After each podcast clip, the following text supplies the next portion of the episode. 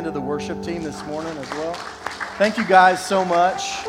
I know that you guys work hard and get that stuff ready in your own minds and hearts, and stuff doesn't sound that good if you're not prepared. So thank you guys, and you can be seated. Yes, you guys were already being seated. Y'all, y'all were like, "Man, it's a holiday week, and I ain't standing no more than I got to."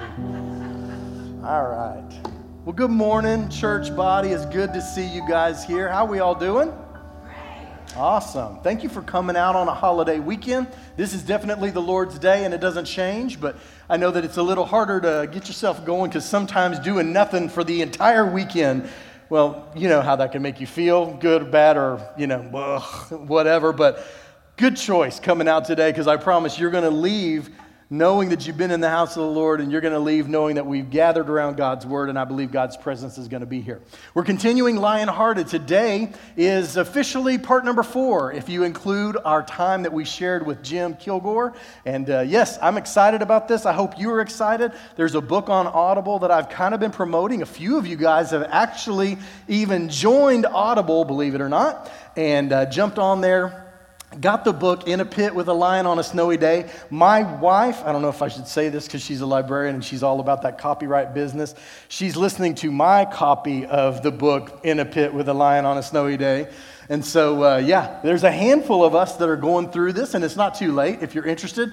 As I wrote on here, it's only five hours long, but it is very well rated, very interesting, very encouraging, and helps you to see some things in a very, very different way. And we talked last week a little bit, well, actually, we talked in the first week of the big idea being this is just basically something very simple because we sometimes can kind of wonder exactly what success is. But that big idea from week number one, it's the next slide if you don't mind. The success is to do the best I can with what I have where I am. I had those, but I wasn't sure I was going to get them in the right order. I didn't want to confuse you. So, success is to do the best that I can with what I have where I am. And I believe that is true for all of us. So, I encourage you to make a decision. It doesn't have to be something as dramatic, thank God, as chasing a lion down into a pit on a snowy day, but it should be something where we are attempting something for God that is a little bit out of our comfort zone. And last week we talked a little bit about how you share uh, the, that half of learning is learning, and the other half is learning of unlearning, you know, so to speak. How many times we've learned things, including our fears, Truth is, is that they tell us that we were only born with two fears, but there are literally hundreds of phobias. And so, even if we don't even talk about things that we're not exactly phobic about, we live our lives in ways that are kind of ruled by our fears oftentimes. And so, we just want to be reminded that God is encouraging us to live above that and beyond those things. And then, our one to remember it is that God has created us to do good works. It's from the book of Ephesians. It's our one to remember that passage of scripture that you can memorize and put up there uh, in your mind and say, okay, I'm going to memorize this over the next few weeks. For we're God's handiwork, created in Christ Jesus to do good works, which God prepared in advance for us to do. So, very quickly, I want to kind of roll back into the passage of scripture that Eric shared with you from John chapter 2. You may or may not realize it, but John chapter 2 has Jesus changing the water into wine. And when he does that, he officially becomes a public figure.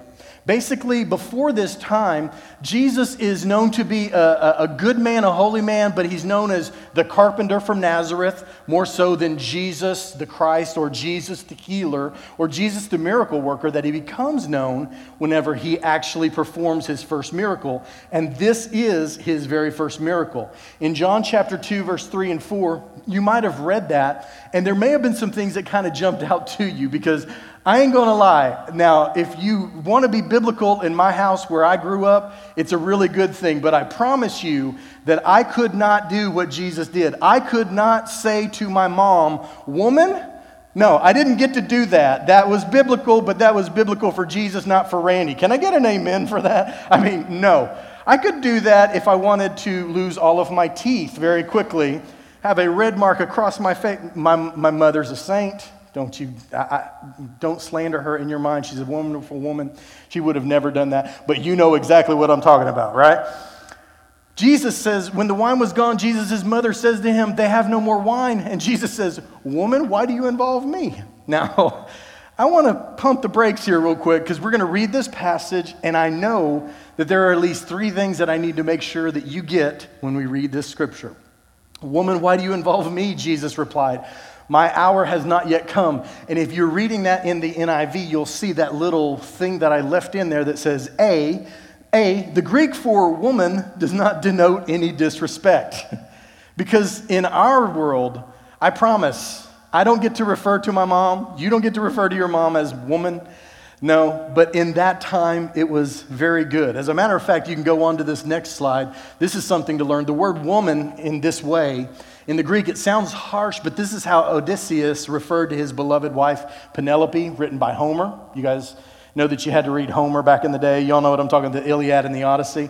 Okay, so Odysseus referred to his beloved wife. And this is how Augustus referred to Cleopatra. And I, I would love to know exactly what Cleopatra looked like because there was said to be incredible respect for her and for her beauty, not just her power, but also her beauty. And uh, Augustus was amazed at this woman and he referred to her in the same way when he was writing. It's almost like the equivalent of my lady or something like that in our modern world. It's the same as when Christ was on the cross. Do you remember as Jesus was hanging on the cross? He said to John, who was standing there and wrote this gospel, he said, Behold your mother and woman Behold your son. So we know that this is not a woman, it's a woman in this kind hearted, loving, gentle way. My, my, my wonderful woman, my lady, this is your son. Son, this is now your mother. And so we know this. Now let's go to this next slide and we see this other thing to learn. I've actually got three today, which I normally have two, but three today.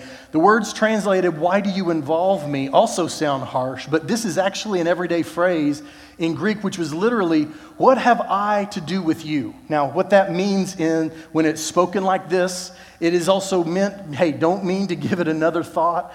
I'm going to take care of this. I've got this. Don't worry about it it's in my hands now. That's kind of what Jesus is saying. What do I have to do with you? But that's the common, you, you, guys know what I'm saying, right?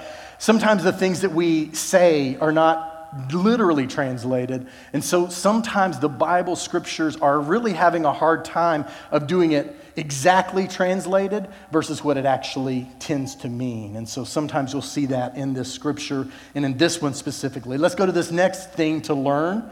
And you might have checked this out when he says, My time has not yet come. In saying that, Jesus is not unsure of the plan of God. Jesus spent his whole ministry anticipating his time would not come until his final week. You can go back and read all the different passages in the scriptures, especially in the Gospels. And up until the very last week of his life, Jesus does not say, My time has come. But he refers to God's timeline and how that begins when he becomes known. In other words, what Jesus is saying is if I'm about to do what you ask, just know that things will never, ever be the same. If everybody knows that I'm Jesus who can do miraculous things, guess what they are going to want to see every single time they walk around me?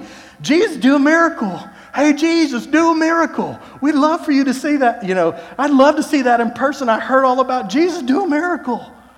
And then when you don't do, oh, just Jesus being Jesus, you know. He didn't do no miracle today. Oh, you know. I mean, that's got to be frustrating, right?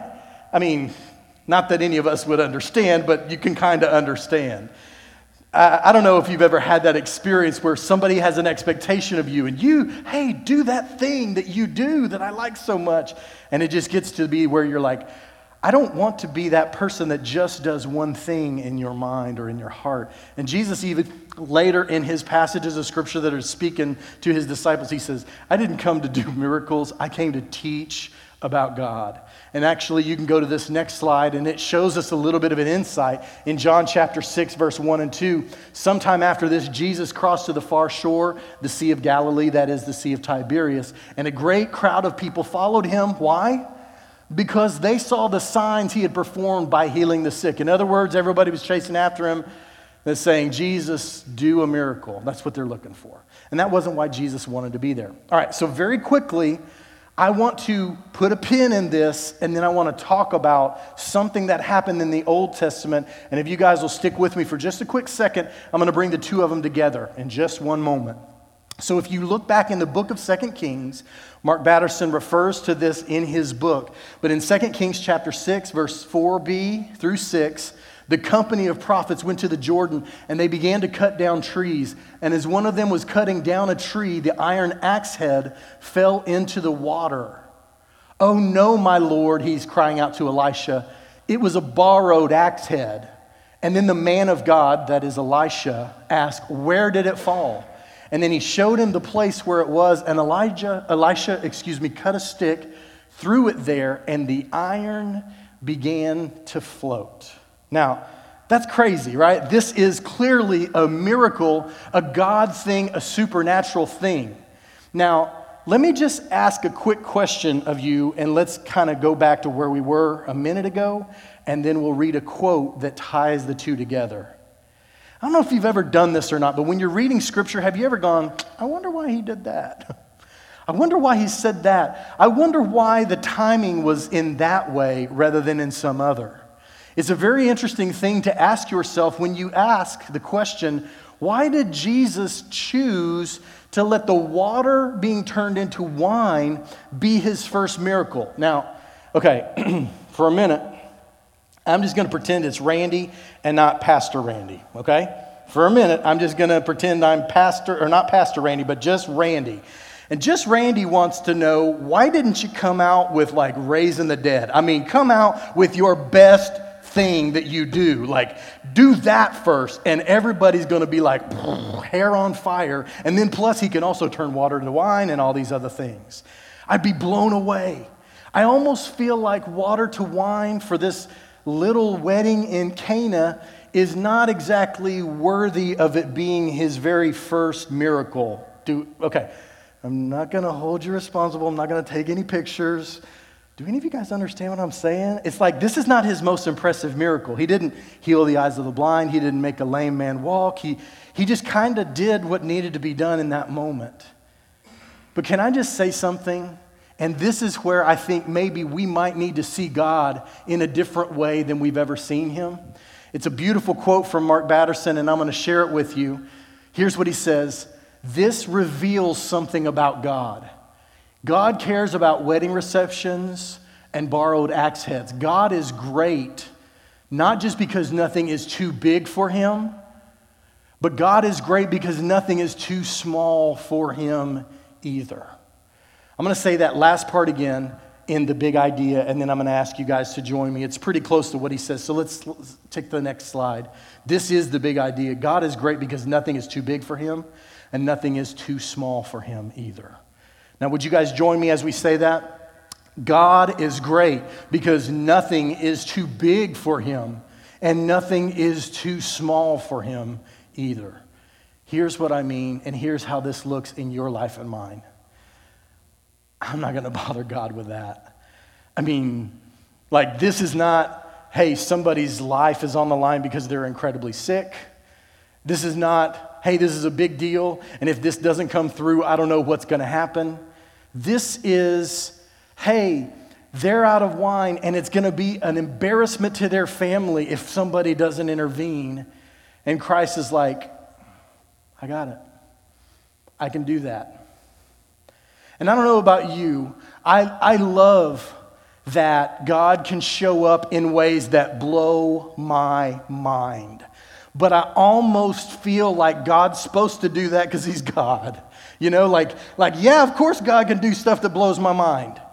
But he can also choose to do stuff that doesn't blow my mind, but is still, like, for me, powerfully reminding me that God cares about not just the big things, but also the small things. God is not just saying, man, Randy, don't bother me. Can you call me when it's worthy of me? no, he says, Everything is important to me, whether it's an axe, flo- an axe floating in the water because it was borrowed, something small, something minor like that. Something like the, the, the water turned into wine so a family in his hometown wouldn't be embarrassed. In so many ways, we need to be reminded that we need to be asking God for anything and everything that comes to our mind. Not just because we're greedy little kids, but because God wants to be involved in every part of our life, not just the big stuff. If you guys understand where I'm kind of going with this, can y'all give me an amen real quick? Here's the deal the truth is, is that we trust him in the big things and ignore him in the small ones sometimes. And so for most of us, that's why God feels like something we do, not a part of who we are. God is a resource, not our source. The truth of the matter is, is that God, when he becomes central to our lives, life takes on a different dynamic. And all the stuff that, that you and I thought mattered a lot seems to kind of fade into the background. You know, that, that whole song that we love, turn your eyes upon Jesus, look full in his wonderful face, and the things of earth grow strangely dim in the light of his glory and his grace. I mean, everything fades when compared to knowing that God is at movement in your life. And let's be honest, let's be honest. There are true times in our lives where it feels like God is with me. God is with me. I keep seeing God moving and showing up and doing small things and big things, medium sized things and larger things. Like He keeps showing up. And then there are other seasons in our life where it just feels like no matter what, we can't get our prayers to go any higher than the ceiling above our head. And it is very, very different to live that first way versus that other.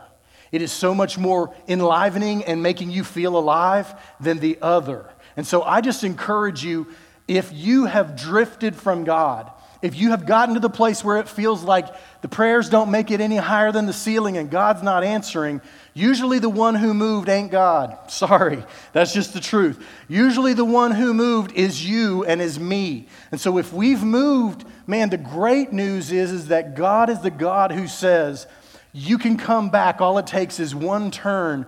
You repent and turn to me, and I am ready to receive you. Doesn't take away the consequences, but he's not, well, I'll give you a minute. he's not playing the stiff arm game. He's not giving you the Heisman Trophy. Stay away. No, no. That's not God. God is welcoming us back. It doesn't remove all the consequences of drifting from him, doing the wrong things but it does bring us back into fellowship and put us where He is again at work in our lives. Now, I have a question or two that I just wanted to kind of share with you. The question or two is why is the first on a thing that's so frivolous as a wedding trip up that was so small? That's one of my questions. The other one of my questions is why these people? Like, what made them deserving of this miracle? They, we don't even know their names. We don't know who they are. They don't, you know, claim to be members of Christ's family. Why did he show up and do these things? Here's what I want to share with you. Here's an answer or two. First one, why are the first thing on a, such a frivolous thing as a wedding that was so small? I'd say that it is only small and frivolous if it's not your wedding, right? Isn't that true? Did you guys know the difference between a major surgery and a minor surgery? I don't know if you guys knew this, but they've figured this out. A major surgery and a minor surgery are differentiated in this way. A minor surgery is one that's happening to you, and a major surgery is one that's happening to me. Right? I've prayed with you guys on some of your, you know, on some of your bedsides. I want to do that. I want to be there. Like, because you know what I know? I know that when I was going under for the first time, I was like, Lord, if I die before I wake, I pray the Lord my soul to take. Because I didn't know. I also didn't know what they'd do to me while I was out. And what pictures they might take when they were doing to me while they, you know what I'm saying. Like, it's weird. You don't want that. That 10, 9, 8, and you're out. Y'all know what I'm talking about? Any of y'all been on anesthesia before? That's weird. Did any of y'all make it past seven? Any of you make it past seven? Exactly. You did not. No. All right, so here's the deal it's only small if it ain't your thing. So when you're praying about stuff, here's what is wonderful. And all kidding aside, here is what is awesome that God knows your heart and He knows how important stuff is to you. Doesn't mean He gives you everything that you ask for. He only gives you those things which bring you into the best place for His plan for your life and for the plan of the lives of those around you. But here's what's beautiful He's never going to make you feel stupid for asking about something that is important to you. He knows you, He gets you, you are His child. And you know what? You have children, you know exactly what I'm talking about. When your kids do something stupid, you're like, mm, they don't understand yet, but I'm here for them. I'm here with them. I want to help them to grow, I want to help them keep moving. And you know what? It's a big deal to them right now. And so I'm not going to pretend it isn't a big deal. Isn't this good? Isn't this good about our God? So it's only something small or frivolous if it ain't yours. I did a wedding the other day, and you know what my friend said? He, he got on the mic and he said, he was giving his daughter away, and they paid for the wedding. He said, Welcome to the most expensive night of my life. I was like, as a man who has paid for one wedding and has two more, amen. And I didn't even have to pay for the preacher. So, anyway, yeah, it's expensive. An answer or two why is the first thing on a thing that's so frivolous? It's only frivolous and small if it ain't yours. The second thing is this another answer or two. Who are these people? Why did they receive this miracle? Why in the world were they worthy of this? I love it that we don't know these people's names because all matter and all matters matter. Now, that is not a typo. I want you to read that again. Everyone matters, all of us matter, and all that matters to us matters to him. So, all matter and all matters matter. Y'all understand what I'm saying? It's not too big, it's not too small. He's God. And can I just remind you of something? The incredible thing about God, who is so incredibly powerful, the word that we use, the theological word is omnipotent, omnipotent, all powerful. If he's all powerful, it ain't gonna drain him to answer your prayer and mine at the same time, even if they're both big things at the same time. Everybody matters, and every matter that matters to you matters to God. God is great, not because he can do all the things that are too big, but he has the audacity and the audacious love to show up in his kids' lives in little bitty rinky dink things that don't matter to anybody except for me. And yet, when he does, I'm blown away. Like, why am I worthy of any of that kind of attention? Can I get an amen? Amen? All right, so very quickly, Here's some examples of small requests, and we're going to keep moving pretty quick. Some small requests, your financial situation, whether that's long term, short term, your internal feelings, your internal mindset, your frustrations, whether that be with your relationships or, or with your kids, your daily frustrations, that means work drama, that means all this other stuff, all the things that are going wrong at your house, you know, the things that you are frustrated, ah, that broke down too, oh, come on, you know, all of these little daily frustrations that happen in our lives. God is worried about those things. Now, very quickly, we go back to Matthew chapter 14. This is where we were last week as Jesus tells Peter, hey, if you want to come onto the water, come on ahead. Like, I'm good with it. Go ahead and step out of that boat and come see me. He says to Peter, Come. And when he got out, he started walking on the water. If you don't know, let me give you a little bit of an idea if you didn't catch this last week. This happens right after Jesus has fed the 5,000. And I shared with you guys last week the, the church of the multiplication, which is not something for the math challenge to be worried about. The church of the multiplication, actually, there's a picture here, and then there's another picture right after it. So there's the inside of the church, and then you can look at the floor the loaves and the fish that Jesus multiplied. And do you guys see what's in the very middle right there? Do y'all know what that is? I want to remind you of something. I want to remind you of something. Jesus fed 5,000 men plus women and children with five loaves and two fish. But he didn't just be like, whew, take this last little morsel. I hope it stretches. Do y'all remember? What did he tell the disciples? He said, Get the baskets, go and pick up what's left. And what did they do? They returned with 12 baskets full of the leftovers. Do any of y'all like leftovers, or is it just me? I, I mean, I've already told my wife if it's in white styrofoam, it is absolutely my favorite outfit. I can't be, you know, held responsible. I eat leftovers like you would not believe. I'm glad none of my family is actually here to hear me admit this, but I love leftovers. And isn't it interesting that Jesus says, I've done it so abundantly that I didn't even have to do it in the first place? The feeding of the 5,000 that shows up in all four of the Gospels, one of the few stories that shows up in all four Gospels, is one that he didn't really need to do. He just looked at the people that were around and said, You know what? They've been with me all morning. I want to give them something to eat. And his disciples are like, Jesus, what are you talking about? There's nobody here that can do this. We have five loaves, two fish, thousands and thousands of people. It ain't happening. Send them away. And Jesus says, Nah, I'm going to do this for them. And then he does it, and he does it over and abundantly. He pours out a blessing that isn't just enough for everybody to have all they want, but then he goes on and he says, Now go collect the baskets with all those leftovers. And they do that, and there's 12 baskets full of leftovers. You know what this reminds me? Let's go to this next slide. This is a great passage of scripture that you can see. Let's go to this next slide. Oh, yeah. When God made my grandchildren, he was just showing off, right? is just God do and, and when God made me, he said, ta-da. Now the weirdest thing of this picture is that I actually sleep in a onesie that is just like that. It is the weirdest thing. I literally have two of them, so every night it's the same. Shelly bought them both for me. You, you guys believe me? Ephesians chapter 3. This is where I thought we were going. Yes, I got confused. This is where I thought we were going. Now, to him who is able to do immeasurably more than all we ask or imagine, according to his power that is work within us.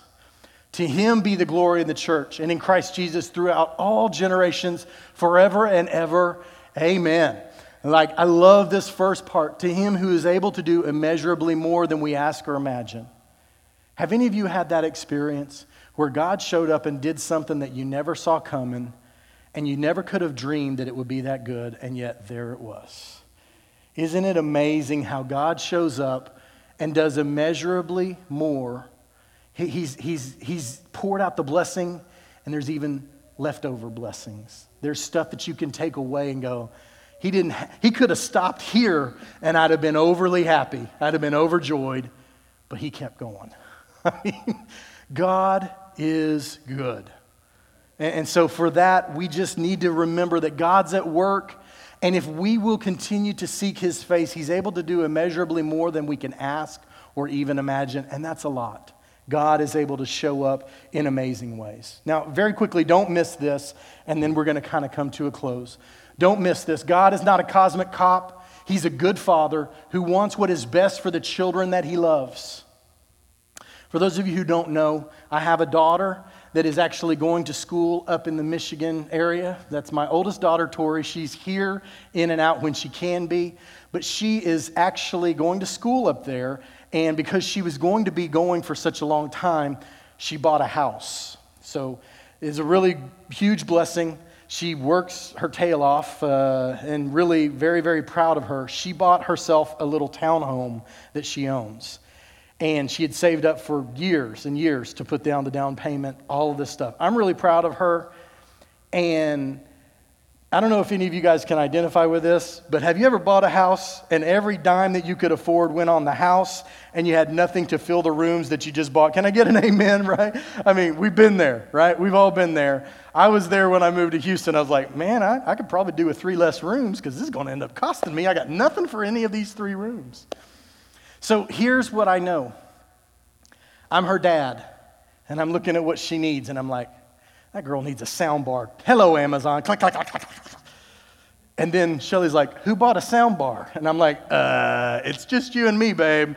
If it wasn't you, you already know the answer to that question. I bought the sound bar. She's like, well, where is it? I was like, it got delivered to Tori's yesterday.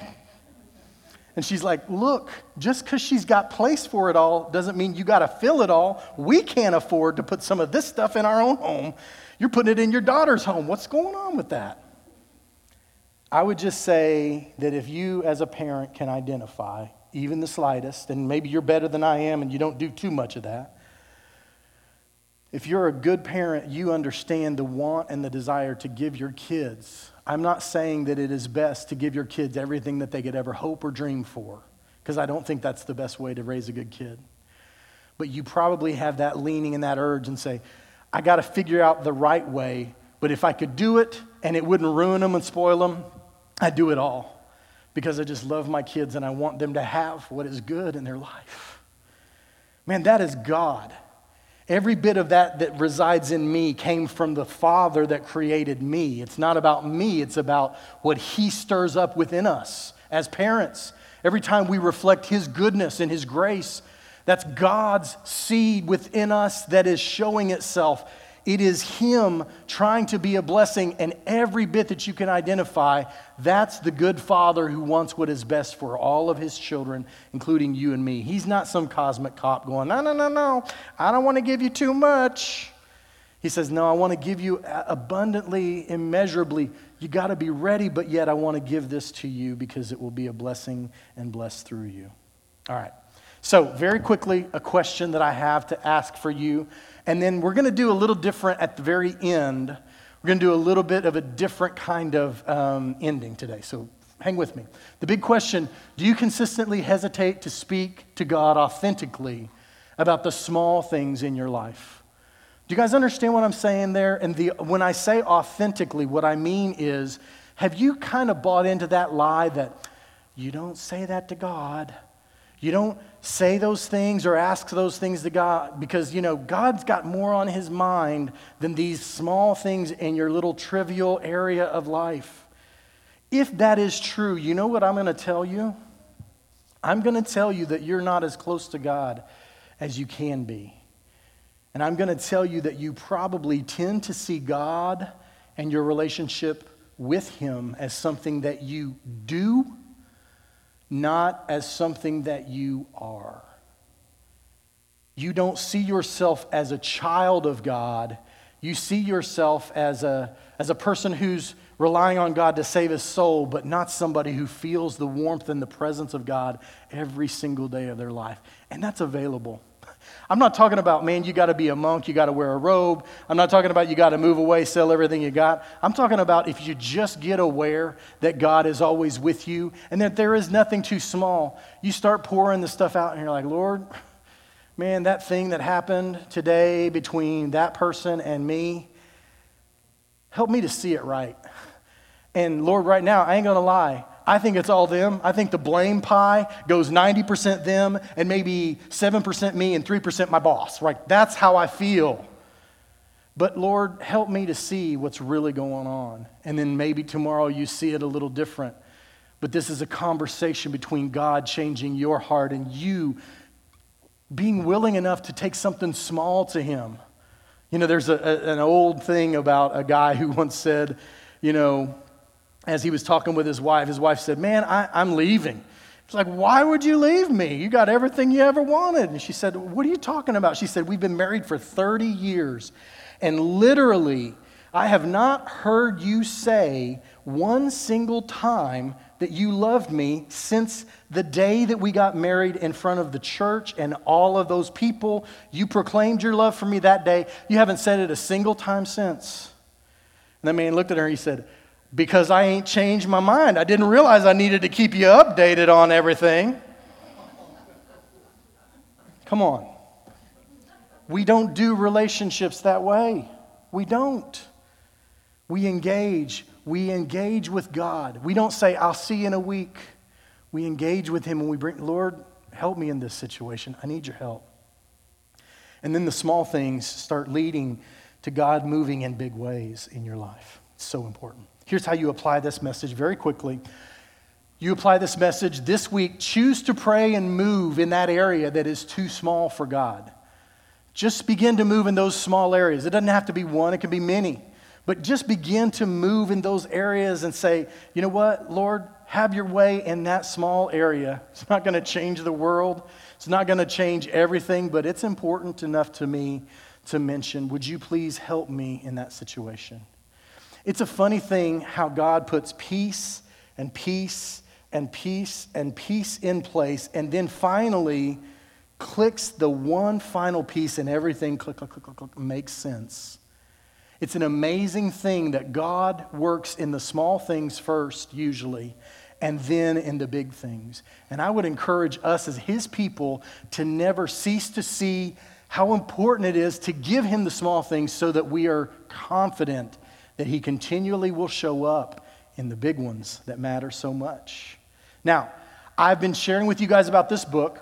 I wanted to just actually play an excerpt. You know that I do the audiobook thing, that's something that I have consistently done. And this is the name of the book again, In a Pit with a Lion on a Snowy Day by Mark Batterson.